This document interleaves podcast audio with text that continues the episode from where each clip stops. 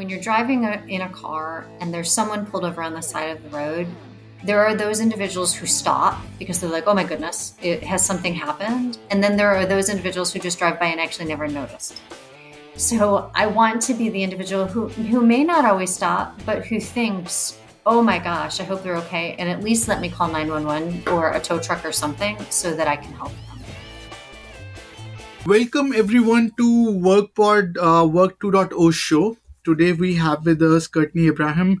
She is a Chief People Officer at GE Current, uh, which is a Daintree company. And um, we are super excited to have her on the show and talk about how, uh, as a HR leader, she's um, cruising the world of um, uh, people development and creating the future of work for for in GE Current and, and around us. With that, uh, uh, Courtney, welcome to the show. Thank you so much. I am pleased to be here. Appreciate the invitation. Thank you so much. So, love to know your journey. Love to know what brought you to this wonderful world of leading a, a, a people-centric organization and um, creating this future of work uh, within, within your ecosystem. So, love to know your your background and your journey. Well, thank you for the question. I think it's, gosh, I am um, what one would call an experience junkie. And what I mean by that is I have a ton of applied experience, and a lot of my career opportunities have come from the fact that I will raise my hand and say yes. Uh, I may not have the experience, the exposure. Um, I'm happy to learn the knowledge, but I have that can do attitude and that risk taking that has allowed me to meander my way through consulting organizations and high tech and manufacturers and insurance. Um, and I actually got my start in retail. Um, I will credit much of my career success um, going back in time, right? From a really great upbringing where my parents had like seven jobs, right? They were those people, entrepreneurs and youth group advisors with church, and both had full time careers. And as kids, my sister and I, we were expected to help in the family business. And so that is exactly what we did. And that work ethic, I think, was just instilled in me from the very beginning of time that it was expected that we work hard, that we do so joyfully, right? And that we not complain and we, we show up and do it to the best of our ability because we're serving somebody on the other side. And I actually credit those year, that, those early years um, with really the success that I've um, been able to attain through the course of my career. That's that's fascinating. So, um, and, and and and walk to us um, your journey from um, to the to becoming the leader. Um, so, walk us through how has that journey been uh, for you, and what are some of the um, some of the highlight points, some of the success and failures you have you have encountered sure. along the way in your leadership journey? Yes, that's uh, goodness, right? What a story. How much time do we have? I think, you know, early on in my career, I was always watching the people around me, what made them successful, what they did and what they didn't do, how they interacted with people. And I took lessons from that. Uh, and so I constantly looked at, well, who did I want to be and what behaviors did they exhibit that I thought a ton of that I wanted to, you know, demonstrate myself and what would I call their mistakes, right? They may not have been mistakes to them, but I observed they were mistakes. And so it went on my never do this list. and as I grew in, you know, starting as, you know, an analyst or an associate, a frontline employee, really, um, raising your hand again, just saying, How can I help? How can I learn that? Uh, and learning actually early in my career what I was good at, um, what I wasn't good at, and then what I didn't like, but I was good at. Right. And a lot of people don't necessarily distinguish that. And I think that's important because you may be really good at something that you hate, but it's a core strength. You just don't find enjoyment in it. And so I was able to um, really meander myself into the things that I enjoyed more and gave me passion. And so that allowed me to exercise that passion, which then became strengths, right? So I was strengthening and kind of, um, with a nail file, making things a round corner as opposed to a square edge. And I will say you know, the leaders that I was exposed to early on, um, some of them were absolutely fantastic. And so they took me under their wing and to grow from, you know, an individual contributor to my first supervisory position where it really is about blocking and tackling and getting work done. And then when you move into a manager position, it's more about talent development and making sure that other people are getting their work done. And it's not about you as an individual contributor exercising those technical strengths. It's about you teaching and coaching so that others can demonstrate those technical strengths. And so as I came through my career, um, I think one of the most paramount or important experiences I had was actually as a consultant. And it was, um, uh, gosh, uh, I think it was about a six year run where I was engaging with all different teams and we were customer relationship management, right? So it was the days of Siebel when Siebel first came into the marketplace. And it was about how do we quickly learn business processes? How do we train employees to literally take what they were writing on a piece of paper and put it into a software application and the benefits of what that would do for them. So helping them manage change, the change and to literally work backwards from the executive team to say, well, what is it that we're trying to create and what is our executive vision? How does that translate into what people do then how they do it. And by the way, what's in it for them, right? Carrot or stick, let's be really clear with what it is that we expect and what does success look like. And so different consulting opportunities allowed me to make mistakes um, and learn from those mistakes, but also have great successes. And then to take those successes to say, okay, so how do we replicate that? How do we do more of that? Uh, and I went from that consulting experience, finally getting off the road, right? Uh, and the life of a consultant always on an airplane and you have no social life and probably no life at all. Um, but getting off the road meeting my husband and realizing i love the world of change management and the world of taking individuals and and planting seeds and coaching and developing so that it is no longer my idea but it's your idea. And really allowing that to crystallize and then like a tidal wave moving people through but catching on their coat sleeves as opposed to me dragging them um, it's it's a huge rush when it becomes their idea and you then become the follower.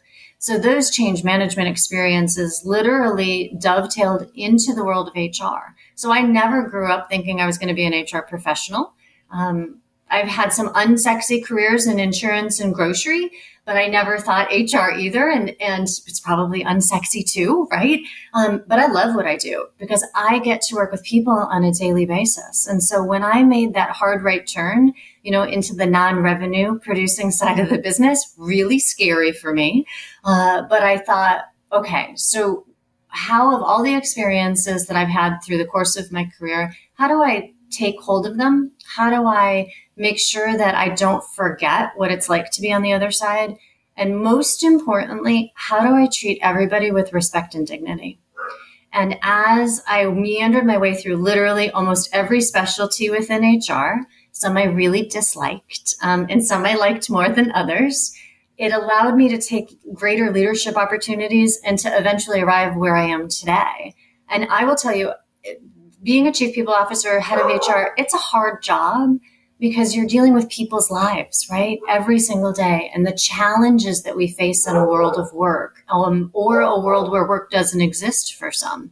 And so there's no rule book and guidebook that we can refer to on a regular basis. I think everyone has their, their, we, we call it Rolodex, right? You call your LinkedIn buddies and you're like, hi, this is what's come up for me today. And I have no experience in it. Or, you know, here's where I think I'm going. What do you think? And so to rely on others within your network um, is actually a really good safety ground so that you're not making decisions by yourself.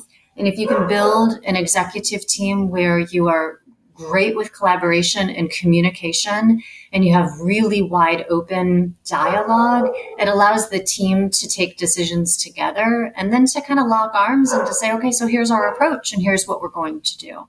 Um, but I truly, I wake up every day and I'm super thankful to be able to do what I do. Uh, thank you, thank you for walking us through that. So one thing that that stood out, um, uh, I think, uh, as as you were discussing, uh, describing your journey to to this leadership was the role of you you said that people who took you under under their wing like people who, who become your mentor and and we have found um, in our conversation with many interesting leaders that they attribute their whether you call it expedited journey or whether you call it a normal journey through through fast pace pace of time attribute to some of those leaders right? So I, am curious to learn um, what has been your recipe in finding those those um, mentors and those guides along the way to because there are there are many um, many wannabe leaders who could be watching this the show or listening to it who are struggling to find find those individuals who can help them and and obviously uh, not not to mention that um, the minority aspect right the the the the, the woman aspect right so so from those those perspective i'm curious i think those are um, your experiences paramount uh, if you can walk us through what are some of some of those recipes uh, some of those leaders and how what what what had you done to to get to those leaderships Sure. It's a great question. And I'll age myself a little bit here, right? So I'm in my late 40s. And so when I started in my career, um, I was surrounded by men, right? So all of the leaders that I worked with were men. And people in management positions, there were a very, very few females. And so those um, individuals that I was observing and watching the behaviors, um, some of them had really hard edges, right? So there was not um, necessarily a demonstration of empathy or a demonstration of kindness um, in all of them. Some of them, absolutely. So no stereotyping, but it was just a different environment, right? And through different careers and industries to grow up in. I think what I found was leaders who actually surrounded themselves with talent and gave credit where credit was due. I recognized that really quickly, where it wasn't about the leader's success. It was the leader actually saying, no, no, no, you guys come with me and you talk about the work that you're doing. Yes, you know, I help you strategize and I help you think through, but it's your work. So you should have the opportunity to showcase and to share and to answer questions, right? Rather than the leader actually doing that, um, which is typical in a lot of places. And so I, um, in my telecom days, I worked for a fantastic um, male leader who did exactly that. And he recognized when people's work ethic and their passion um, was um, demonstrable. And so he tapped them for special projects. And so I would constantly be near. And so I would raise my hand and he would tap me for special projects. And I was able to travel and expose myself to indirect and direct sales, um, to different types of retailers, and to situations that I really had not had exposure to. And so he would offer coaching and mentoring, and he would say, Well, sit down and walk me through your proposal, or talk to me about um, how you're going to pitch this. And in those days, the word role play actually we never said role play but that's exactly what we were doing. We were practicing and he was helping me hone my craft. Uh, and you know it's years later that i recognized those early experiences and i'm so thankful. His name was bill. I'm so thankful to bill to be able to do that for me and with me and then through the course of different um, opportunities I did find some female leaders and some female mentors, and I watched them from afar and again, in a in a working world where the executive team was mostly men, their behaviors were a little bit different. They were a little bit more, you know, everyone always talks about the difference between being aggressive and assertive. And um, some women who are on the on the edge of assertive can be called aggressive. But when you look at the same behavior in a male, you think, oh no, he's just being a man. And you're like, oh, okay, mm-hmm. double standard, mm-hmm. right? And so I would watch these women and I would say to myself, okay, so how do I make sure that when I have an opinion and I have a voice, that I support it with data and facts, that I am professional in my demeanor, that I create my allies and I align early before I ever walk into a room. And so just um, through a lot of observation, right? I'm a, I'm a study of human character. It's allowed me to take on some of the best behaviors and to avoid some that could otherwise get me in trouble. And I will say for those of um, individuals who are out there, and find leaders who love to surround themselves with good talent. So I constantly hire people who are better than me. Why? Because I love to learn and I cannot possibly be good at everything. And actually, I'm bad at a bunch of things. And so I need to surround myself with people who take joy in what they do, who are outstanding at their craft. And I am super happy to literally push them, push them, push them to the front. And then actually, it makes my job much easier because I can say, You've got it. You've got it. Let's talk through it. Let me help prepare you but absolutely you're going to grow up and have a fantastic career. So as leaders, we need to create space. We need to create safety nets so that individuals can prosper, but also fail, fail fast, um, but also that we can catch them and say it, it's actually not that bad. It may have been super embarrassing, or you know, you might have gotten feedback that was a little constructive or crisp. But let's talk about what you learned from it because you'll never make the mistake again. So I think it's um, a little bit of observation, and there's probably luck thrown in there too, right? that's true. So, uh, thank you for walking us through that. So now, um, uh, I think uh, the, uh, the other thing that stood out was uh, that you said that you are now on the other side of the table, right? So you have been to the journey of being a worker to being a leader, and you have um, now you are as, as a people's leader. You are actually um, have slightly more influence when it comes to developing or creating the processes that developers that, that develop those, leaders. I'm curious like what have you what are some of the some of the best practices have you picked from your own journey that is helping you uh, becoming a better people leader or, or for an organization?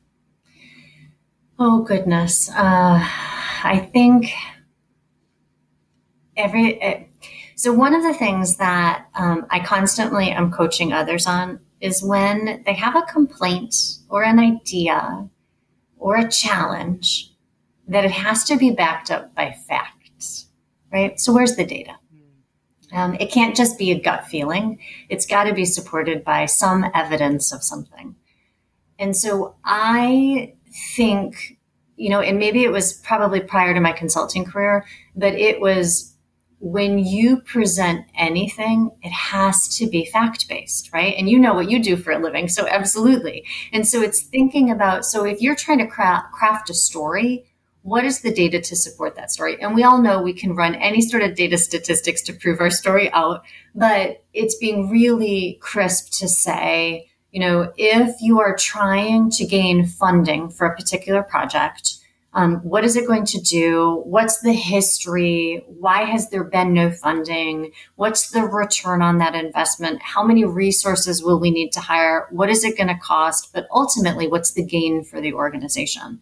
And so putting all of the pieces in place to really support that from a data perspective, I think is the most important um, that I've learned is that you have to have data to support any sort of initiative, challenge, anything that you use within your career to help you be more successful.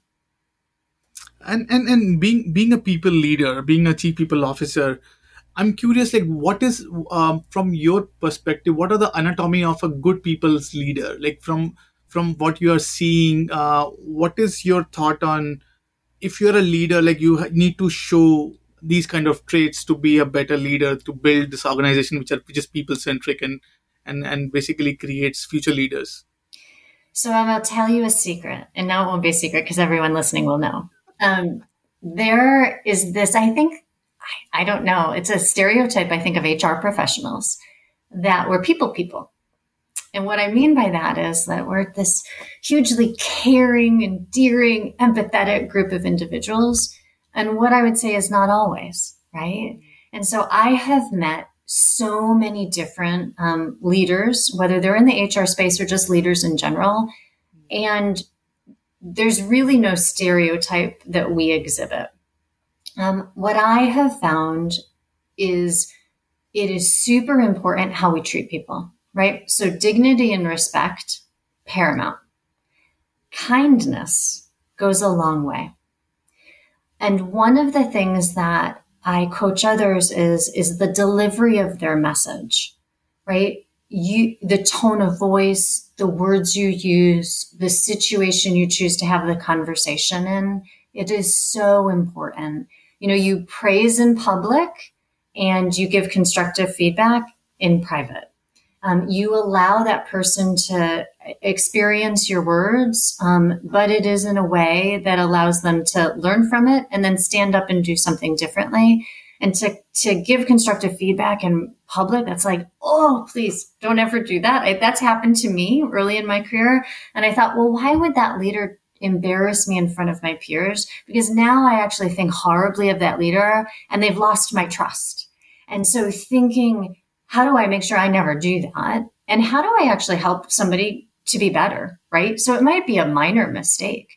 Um, but how do I give them feedback in the moment um, so that they can improve?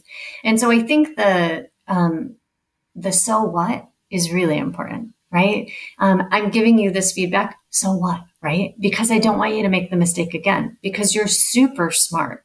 Because um, someone is going to ask you three additional questions and I want you to be prepared with the answers. And I, I, I hope my team would say this of me, but it's about being kind. At the end of the day, when I come home, I want to be able to look myself in the mirror and like what I see and reflect on my day as we all dream about what we did during the day I don't want it to turn into a nightmare. I want it to be like, okay, well, you know what? I did the best that I could under the circumstances. I treated everybody as best as the situation demanded. And they, they walked away feeling like a good human being and not belittled by any means.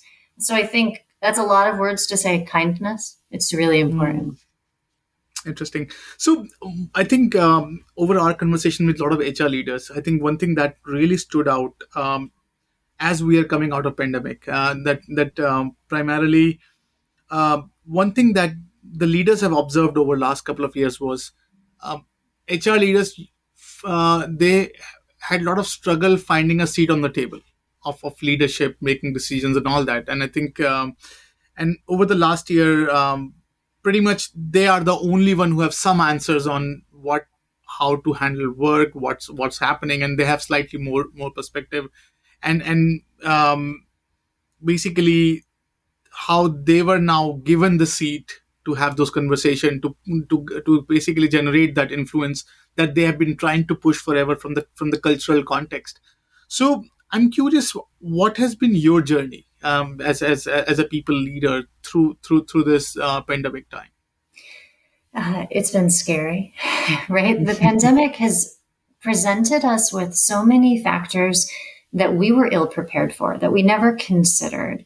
Um, you know, everyone had always talked about w- the world of working in an office and being remote and there was the okay well we're going to have a telecommute policy and do we give people equipment and do we fund it and how often do we want people to be in town? But the world became boundaryless.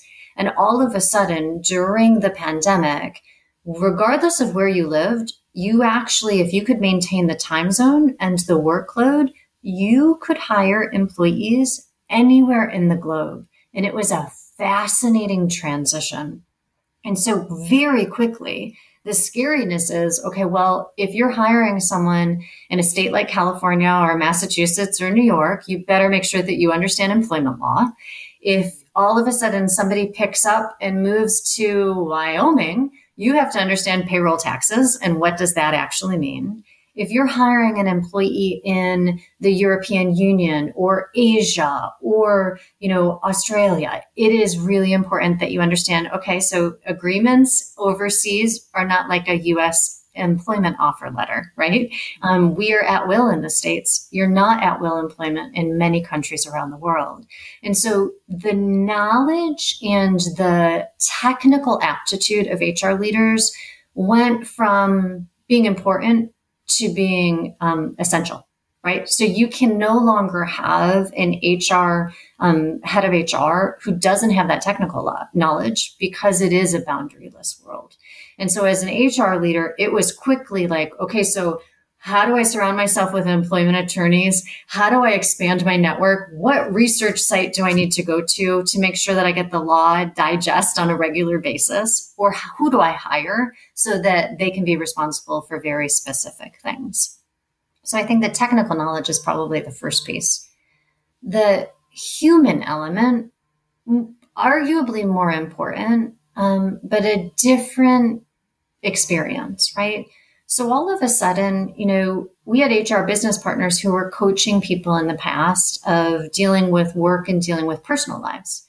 Mm. All of a sudden, it was a true commingle, right? So at any moment, the dog can, can come in, my, my kids can come in, my husband can walk by shirtless. Like all of a sudden, it's, oh, oh, here's her personal life. And it's up, up front and center for everyone to experience and see and we had to make that okay right? And it and the joke of hey you're on mute that's just part of the world now. And as you and i chatted i said i'm sorry but my dog will probably bark during this but that's normal. Um, that's normal. So these new set of parameters have just become the norm in the last two years. And we've had to, to coach leaders to say, hi, you can no longer be a dinosaur who requires people to come physically into the office. And it's okay if you don't see them, their physical presence, because now it's about their work output. And so if you don't understand what it is that they're doing, that's actually your fault as a leader, right? So how do you get closer to the work? How do you measure the output? How do you engage in a remote setting so that the the virtualness is just as good as being present and being able to reach across and like touch someone right?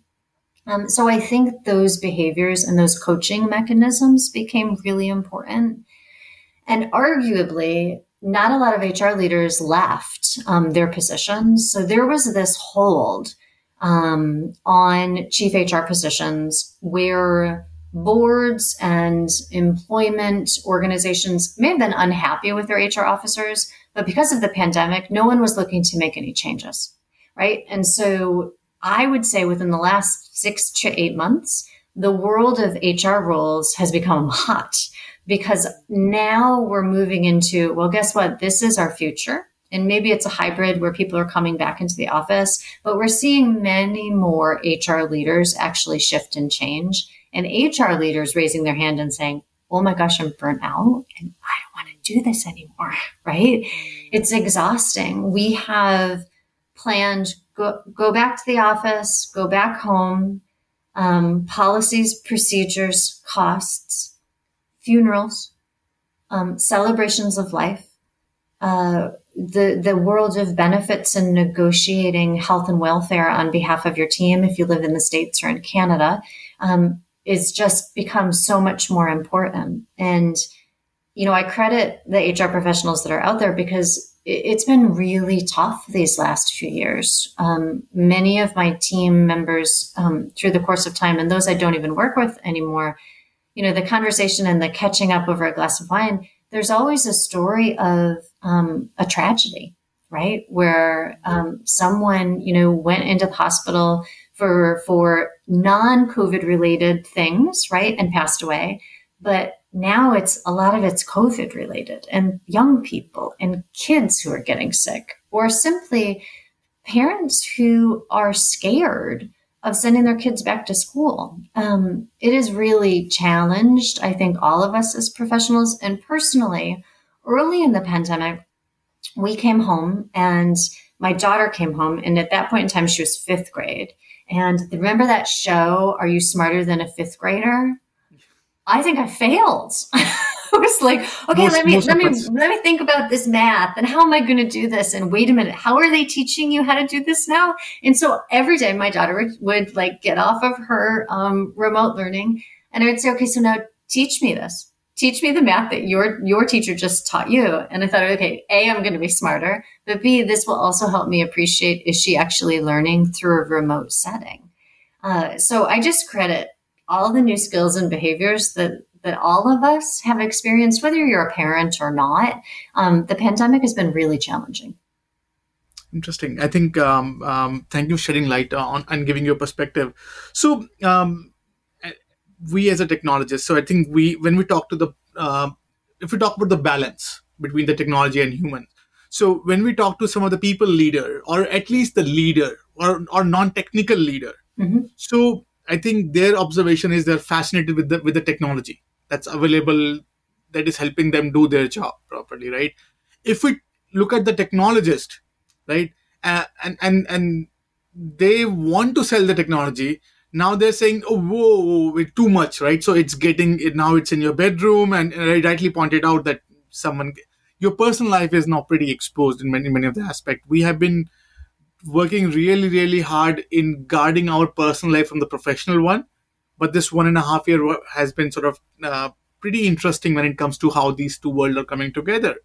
So um, as a people leader like what is what is your take on the, the balance of of how much is too much and and how do you how do you maintain that like how, what what would be what would be your some of your guiding principles or or is there anything like that yeah it's a great question and i think I think boundaries for each person might be a little different. Um, I applaud Portugal, right? Their law is about to come out where you cannot um, contact someone after hours and send email or phone mm-hmm. calls. Mm-hmm. And so they're about to protect their um, workers substantially.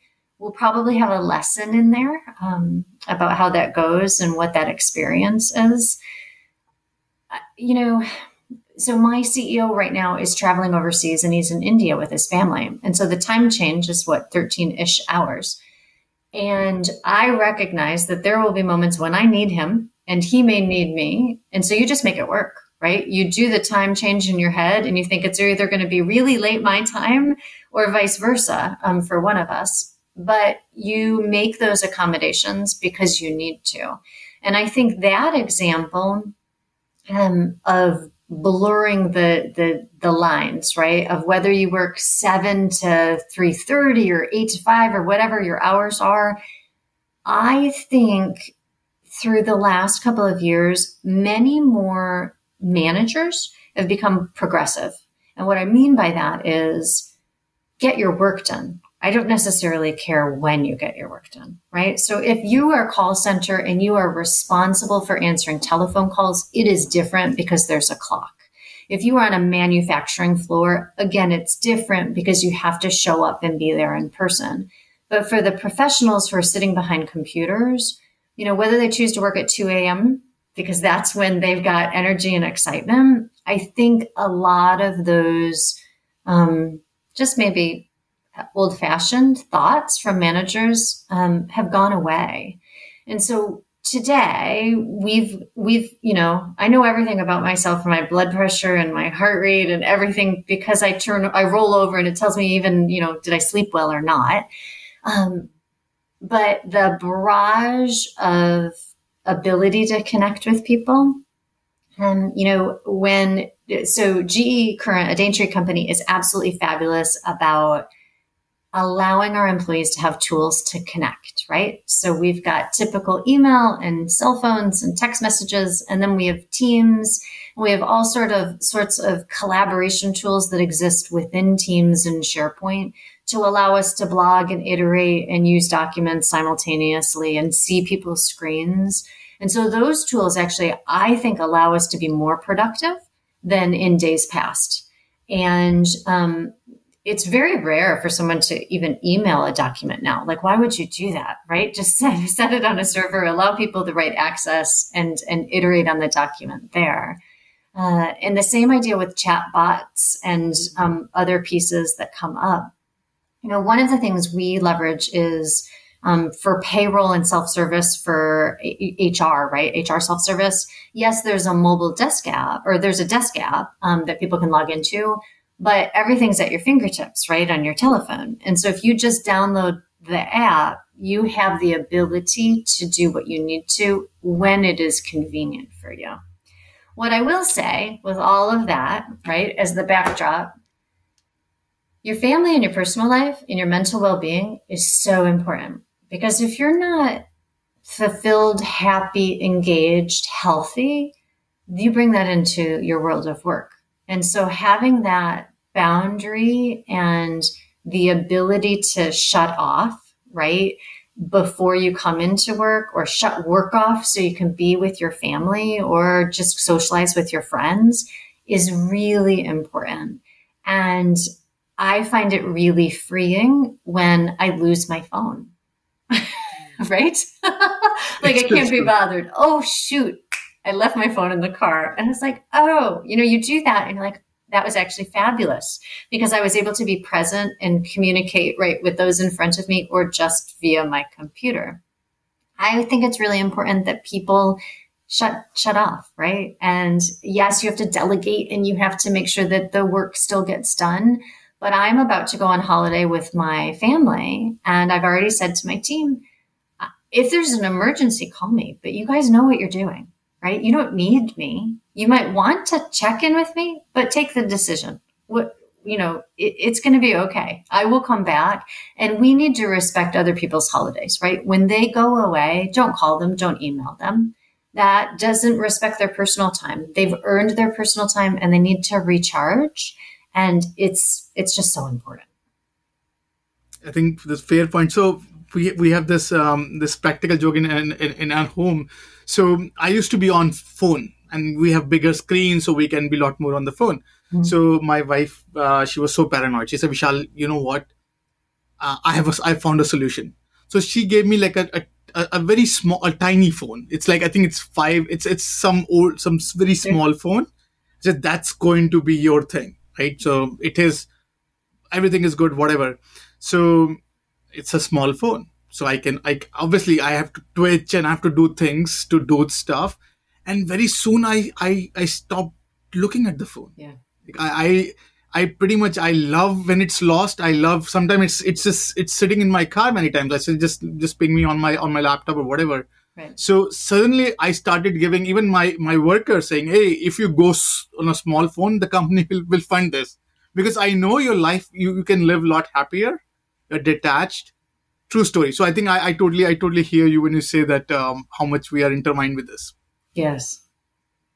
So um, fascinating. So now uh, let's talk about the, the learning and development piece of, of, of the workforce.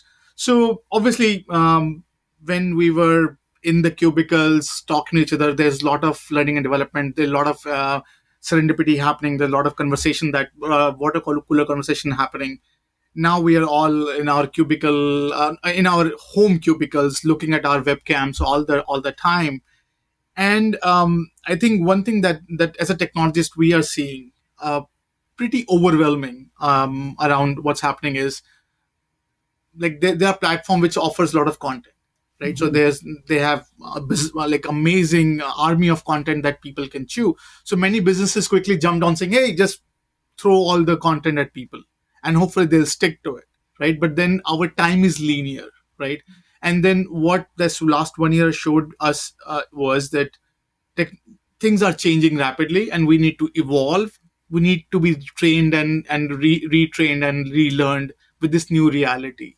So when you, as a, as, um, look about your organization, like what are some, what are some of your learning and development challenges that you are seeing with this new reality and and how are how are you planning to cope up or you are doing something to cope up with this yes oh goodness so learning and development so important i think learning agility as a competency probably mm-hmm. especially today mm-hmm. just mm-hmm. critical you know the libraries you have to be self-motivated right so if you're going to want to learn about something, regardless of what, if it's a technical skill or just a behavioral competency, you have to be self motivated to go seek out that content, even if it's served up to you, right? And then disciplined, sit down, watch the course, and then do something with your learning. And what I would say, and now all of our learning providers out there will hate me for saying this.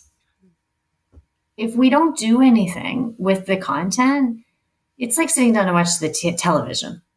And, and you, we can't get that 45 minutes or that three hours back, right? It's wasted time. So, what we have actually done, and goodness, I want to say it's about six months ago, we launched our first virtual people leader series. And so, yes, we have LinkedIn Learning. And so we took new managers and gave them eight courses and existing leaders, whether you had, you know, 90 days of people leadership experience or 25 years. And we created cross functional cohorts. And it is asynchronous learning. So you participate in that module that we assign to you, and you have three weeks to watch it. You then join a discussion group, which is one, led by one of our senior leaders. Um, so you have a cohort that you're going through with, and you discuss the content with your cohort group and that senior leader.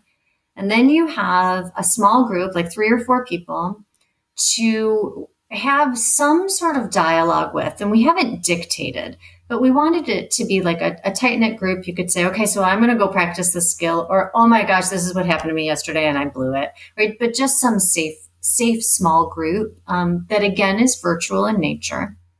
And um, then lastly, we ask you to continue to apply the skill. And so over the course of, oh goodness, I think it's going to be, it will end up being about eight months. And folks are maybe three months in right now. Every month we launch a new cohort. And the idea is we need to be continuously learning. And so far, you know, we've had three months of these experiences. It's been really positive because it's about, okay, so I'm going to, I'm going to be disciplined and I'm going to watch this course but I'm on the hook because I know I have to talk to you and seven of my other, you know, or 17 of my other colleagues about it. And then a week later, I'm going to be invited to a small group. And so I have to have a story of what I've done with it, or maybe not because I haven't engaged with anyone to exercise the skill. And then I know somebody's going to follow up with me to say, Hey, what are you doing differently? Or, or are you not doing anything differently? So there's accountability worked into it.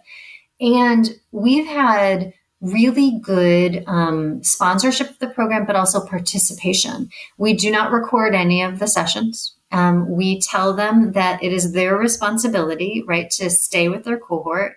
And if you miss a session, phone a friend, right? Again, mm. allowing the relationship to continue. In January, we are launching the same concept, but specifically to change management. And so we will do blended programs um, for managers and then for individual contributors. And we have a six, I think it's a six module change management series. We will run it the exact same way, but with the next level down of leaders. And so they will end up being um, the voices that guide these conversations. I think in today's day and age, learning can't stop. We have to continue. So we have to embrace the technology and we have to figure out when you can't have the experiential piece, right? We can't send people necessarily to the outdoor adventure or gather them together for an exercise. How do we allow that construct to continue? And I'm a huge fan of experiential learning. Um, huge. Uh, when I was with the Adecco group, they actually were big spearheaded um, of going to amazing universities and I literally remember going to Switzerland and we were in the mountains and there were cows with bells and we had these experiences. But I learned about myself and my personal leadership style. And I learned about what I was confident and comfortable saying and doing in a multicultural cultural environment and what I wasn't. And so I miss the experiential. Like I can't wait for, I'm hoping one day we can get back to it and do that. But in the absence of that, we have to be much more creative and it can't just be screens right? So we've started testing and toying with here's an instruction sheet. We want you to go do this in your personal life. And something as simple as from a change perspective go home a different way. So whether you're walking you're riding your bike or you're driving your car we want you to specifically drive home a different way. And the next time we get together talk to us about what that helped what did you feel? How did that work? What experience did you have? What was the exposure? But we have to figure out silly things like that that allow people to learn, right? And to learn in this day and age. I think so. You are the second person who who, who gave me this uh, this this concept of uh, take a different path.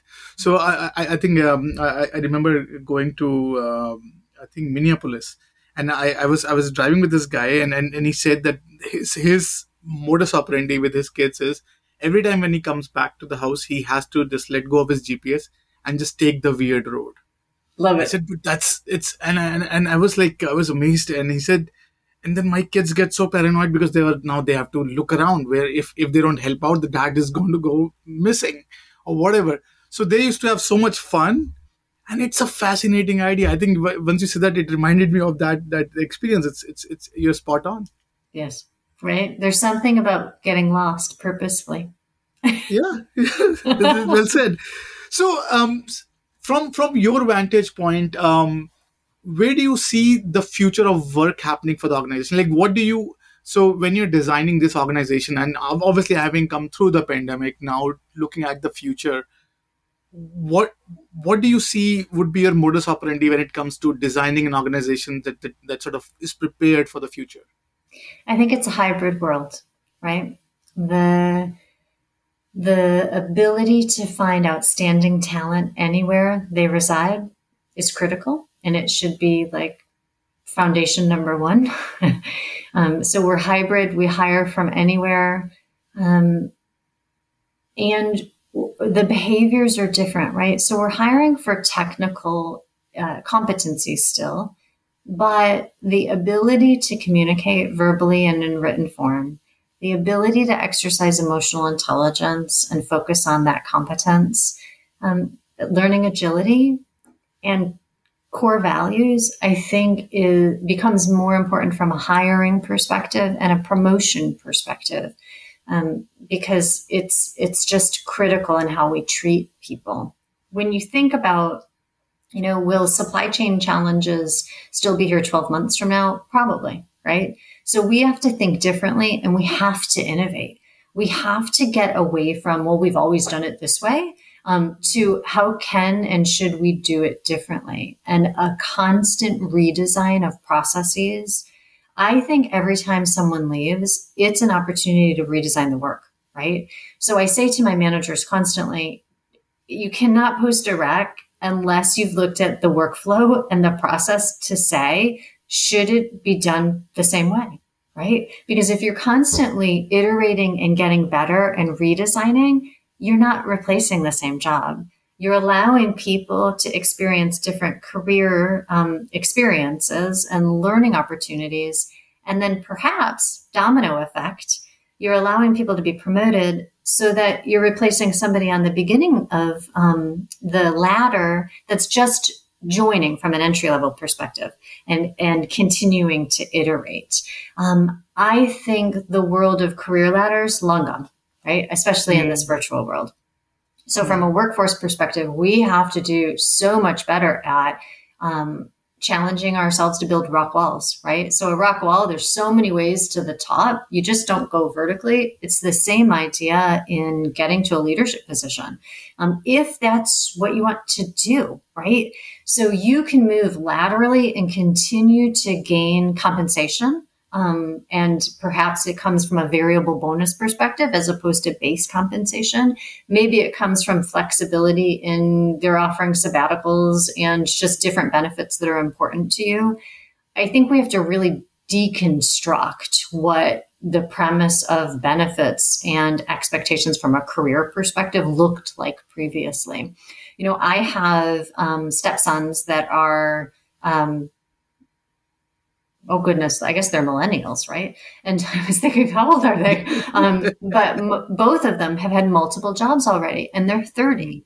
Uh, mm. And so the idea is when I look at them, and they, you know, about every two years, maybe two and a half years, they're going to a new organization. And it's not because the company that they've left is bad. Mm. They're bored. They want a different challenge they want to focus on different things. And sometimes they don't even move for substantially more money. Um, mm. They do definitely, this consistent factor I have found generation, generation across all generations is people continue to leave bad managers, right? So that's the consistent piece. But I think there's so much opportunity to do it differently and to learn from you know existing generations in the workforce and new generations that are coming up. So my my smallest is 11 so she's sixth grade. And when i think about you know today i can drive down the street and dunkin donuts is hiring at $13 an hour and amazon's hiring at $16 an hour. So my gosh her first entry level opportunity, even if it slides back just slightly, she's going to make probably $15 an hour as a 15 year old, right? A few years mm. from now. Her expectation will be different of what she wants to do, is surrounded by, what she hates or what she finds joy in. And so we have to constantly iterate and look to the next generation that's entering the workforce to understand how do we leverage their strengths and how do we grow their capabilities? Because our construct of work needs to really become more modern and change. I think that's that that's a fair point. So I think I was, I was thinking when when you, when you were talking about this, I was thinking about the existing workforce, right? So so we are we, we are we are hearing a lot about um, the Great Resignation. We are hearing a lot about people leaving and, and settling in, into this this new and emerging reality. And on the other side, so uh, I was talking to one of the one of the technology company, uh, uh, the, their senior executives, um, and he was he was telling me, Vishal, you know what? We we are are oversubscribed when it comes to our workforce, but then we have a massive talent pool gap of where we want to get to, and we cannot hire, we cannot find people, right? And then and then when you wear a technologist hat, you realize. Uh, hiring for technology is silly. Like it's um, it's it's a it's a skill. You can you can attain that skill right? Right. But under but having and having a good understanding of a culture it's the most expensive thing. So you already have army of your workers who are attuned to this reality of how your business is conducted. Then all the all the social and emotional nuances of running a business. Now you are now out uh, uh hiring for technologies can you retrain your workforce effectively or, or sort of channelize them so they can instead of realizing hitting the wall and saying okay i cannot fix it maybe. So what has been your observation um, in in the sort of this this this idea of um, retraining workforce and and utilizing the technology within uh, within the organization instead of sort of going out and, and seeding those talent it's oh gosh right? So the reskilling and um, retraining it's so important. Um, our world and, and the construct regardless of the industry that you sit in it is evolving and it's evolving at a really quick rate. And so you know you move from one coding language to another and and you have to take a decision. Are you going to ask your workers to learn the new language and are you going to pay for it as an employer? Or are you going to go source and pay for talent acquisition of somebody who already has that skill? And arguably you may pay more for the outside than to actually invest in your own people and in the goodwill that it actually buys you because those folks grew up within your company or have been with your company and so they're part of the culture. Um, I think in, in current, right, where I work today, um, it's a lighting industry. And so folks have grown up within the lighting industry. And uh, this is the first time I've worked in an organization where we have 30 year veterans, right? So just recently someone retired and I think they had 36 years. And I'm Gen X. I, I'm like, wow, that's crazy. Like that just doesn't exist anymore. And it is powerful when you think about the opportunities that especially technical skills have had within an organization but at the same time the technology and the mechanisms right are changing. And so as employers it's incumbent on us to invest and reinvest in our workforce so that they can have the skills that we are needing. Um, i'm going to say it's lazy if we don't right? And it's lazy for a number of different reasons. One we know it's coming. We know that we're going to require new skills. So we have to start now. And the laziness comes in, well, it's going to be a fight to go get more money. It's going to be a fight to have duplicative workers in the, the company for a period of time. Um, but again, you've got to go back to the facts and the data to support why you want to reinvest. And so if it is reskilling, um, what is the length of time by which you're going to do that? And then how do you take the the workers with a new skill to train the next generation of people who are coming through? And so you quickly can hire entry level and allow your existing staff to train them up right? Technical skills. Mm. you can learn technical skills. I think the piece that is the nuance right and a little asterisk is does the existing worker want to stay want mm. to learn and do they have the learning aptitude to learn right? And so that's a different conversation but not everyone wants to kind of reinvent themselves and stay. And so i think it's a recognition of you know asking people to to sign up for the journey and to remain and to invest in them so that they can. And then also recognizing that you will have some who simply opt out I think uh, you're hitting on a very interesting point. So, so a true story. So recently, we were approached by one of the city official, and he said, "Hey, you know what? I want my city to be the next shining hill uh, when it comes to AI talent pool. We we want to be the best freelancing sort of service providing in AI, whatever. Can you sort of throw AI courses and train my my city to be AI. I said that's not how it works. Like not everyone is cut out to be an AI engineer, as you're rightly pointing out. You have to figure out who are. So do you have a do you have a mechanism to understand your community? Right? Do you have a mechanism to understand? Maybe you don't have a single guy who's AI, right? Maybe your community is having a cultural totally different construct, which is still relevant, but not so you are actually doing a disservice by taking your community away from what it where it belongs it was pretty exciting to see that how much um, I think you're spot on having that maturity of that not everyone is cut out for everything and it's a business or it's it's it's, it's sort of your responsibility as a leader to understand the, the DNA of your workforce and a worker to actually rightfully, rightfully empowering them is, is su- super critical. Well, and I'd also build on that to say, so that community, what a great opportunity because they should be reaching into the schools, right? They want to change it at the core the employers in the area should be investing in the schools and inviting the kids to, you know, career days and giving them projects that really expose them to AI types of um, entities. And then in the universities, and arguably, we need to do a better job at technical skilling.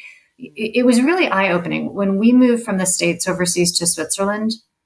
The school system actually separates children at a certain age. And I had never learned of this before. And so based on the, the child's performance in schools, they are either provided into a technical route, which means that they go to work at a certain age and they gain, you know, two to five years of work experience before they're eligible to go to a university or immediately after high, what's equivalent to high school, they go to university.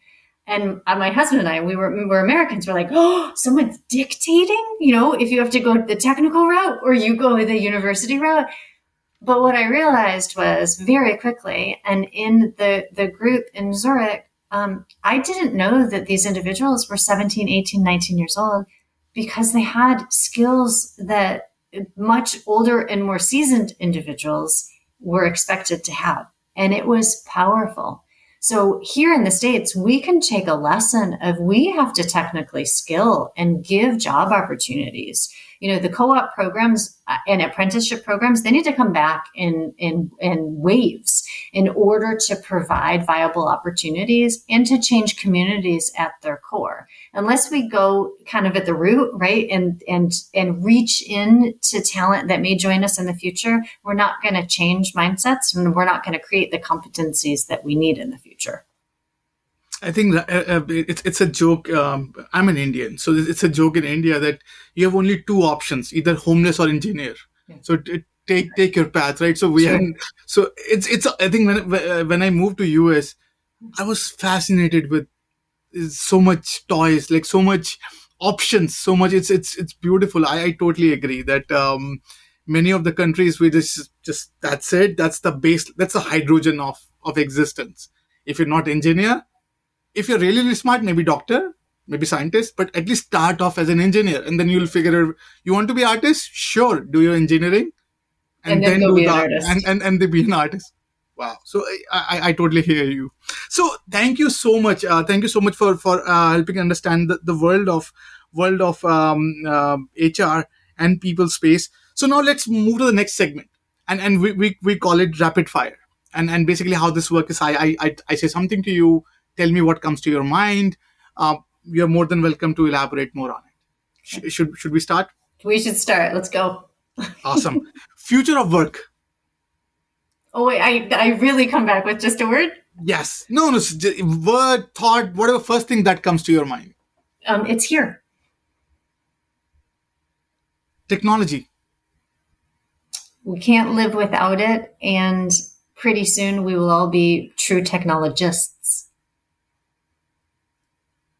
Leadership. Oh, so critical, and it is a behavior. It's not a role remote work? Yes.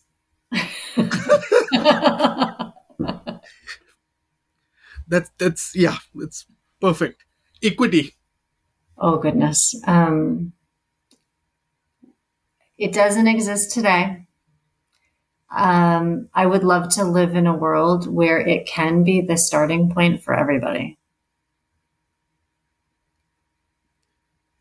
Diversity.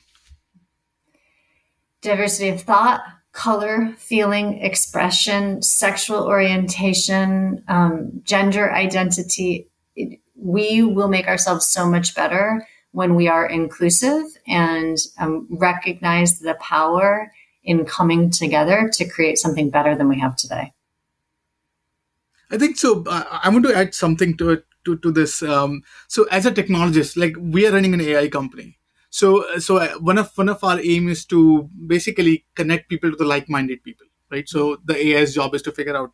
So so we did we did this fun experiment of um, understanding diversity, like what what diversity means to an AI, right? So it's just a bias, more bias or more whatever, right? So just throw something that's non-biased. So we realized that um, our definition of diversity is very very limited.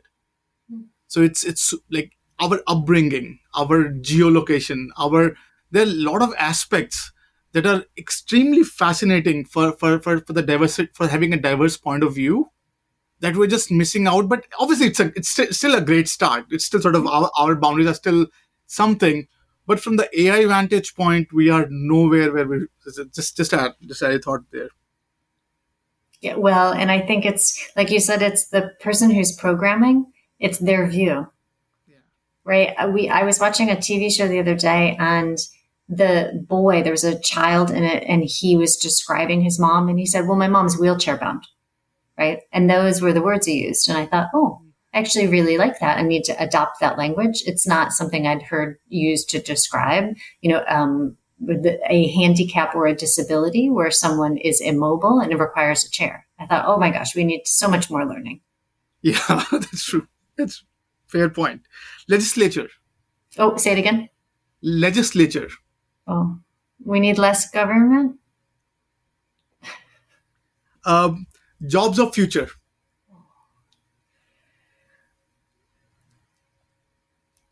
They don't exist right now. um, you know, it's funny when you say that. So the jobs of future, it's a little bit going back to, you know, the opportunity my daughter has. She will grow up and probably have 20 different roles that she experiences through her life. And maybe 20 is too, too limiting. Maybe it's 40. Um, just because our construct of how we think about work and what success looks like is so individual. And I think there's no definition for for what success looks like for a person. Fair point. Uh, future of learning. Mm. It, um, the future of learning it has it has to be um, changed, and we need to do a better job today of deconstructing uh, how how we are building competencies and the competencies that we believe elementary, middle, high school students and college students require to be successful in our future world. Um, things that keep you up at night. Things that keep me up at night. Up at night. Oh. A glass of red wine. No. oh goodness. I you know, I have aging parents, um, and I recognize the stories and the time needed with family is being so important. And I think I'm of the age where there's not enough time, right? I want more time. And I give myself to my to my work and I love what I do. And then I come home and if I'm too tired right? I, I, take that personally because my daughter wants to spend time with me. My husband expects me to spend time with him. My dog wants to be walked. I, I would like more time. Yeah. Yes, we all don't. We all do. Yeah. So, uh, thank you for, for for playing that. So now, tail end of the, of the conversation. So I want to spend few minutes on your personal journey. So we ask all of our guests to share some qualities that has really helped them shape what they have become what are some of the qualities that has really contributed to you what you are today oh, it's a good question um, I surround myself with people that I admire, that have qualities that I may not have. Um, they have strengths that I don't exhibit. I also surround myself with people who are really different than myself. Um, and whether that's personality or career or athleticism or just just who they are. Um, my husband constantly comments to me, he's like, You have such an array of friends. and I think to myself, I know, isn't it wonderful? Right. I have, I had um, one friend who in a, in a regular world, you never would have thought we would have come across each other. Um, but we did come across each other and we ended up being baking friends. Like that was our thing she was an amazing baker and she taught me so many things and the relationship just grew through the storytelling of side by side at, at a kitchen counter um, creating things together i think the world we have so much to learn from each other and we can't take for granted. And i, I actually don't believe in irony right? So i have a, a great faith. And everyone that comes into um, my crossing it's for a purpose. And I need to recognize in that moment what am I learning from this this individual or this encounter, or what am I meant to give to this individual or this encounter. Um, it's a little bit like, and I'll use the analogy of when you're driving a, in a car and there's someone pulled over on the side of the road. There are those individuals who stop because they're like, "Oh my goodness, it has something happened," and then there are those individuals who just drive by and actually never noticed Hmm. So I want to be the individual who, who may not always stop, but who thinks, oh my gosh, I hope they're okay. And at least let me call 911 or a tow truck or something so that I can help them. Um, so I don't want to take anything for granted. And truly, the qualities of just being open and being kind and learning from one another um, help me, right? And it's a journey. I've not arrived. Thank, thank you for, for sharing that. Um, we we we ask all of our guests to share some books that either they're currently reading or some books that that that they have that has deeply influenced them. So I wonder if you have something to share for our listeners and viewers. So I am a constant um, digest and online reader, right? So so a little joke in my house is my husband read, reads the Wall Street Journal and I read the Times. Uh, but you know, right for for whatever you know that's worth. Um, but I also constantly read business articles, change management articles, marketing articles because there's so many different points of view. And so, do I have a favorite digest? I actually don't. Um, do I have a favorite business book like many of the ones behind you? I actually don't.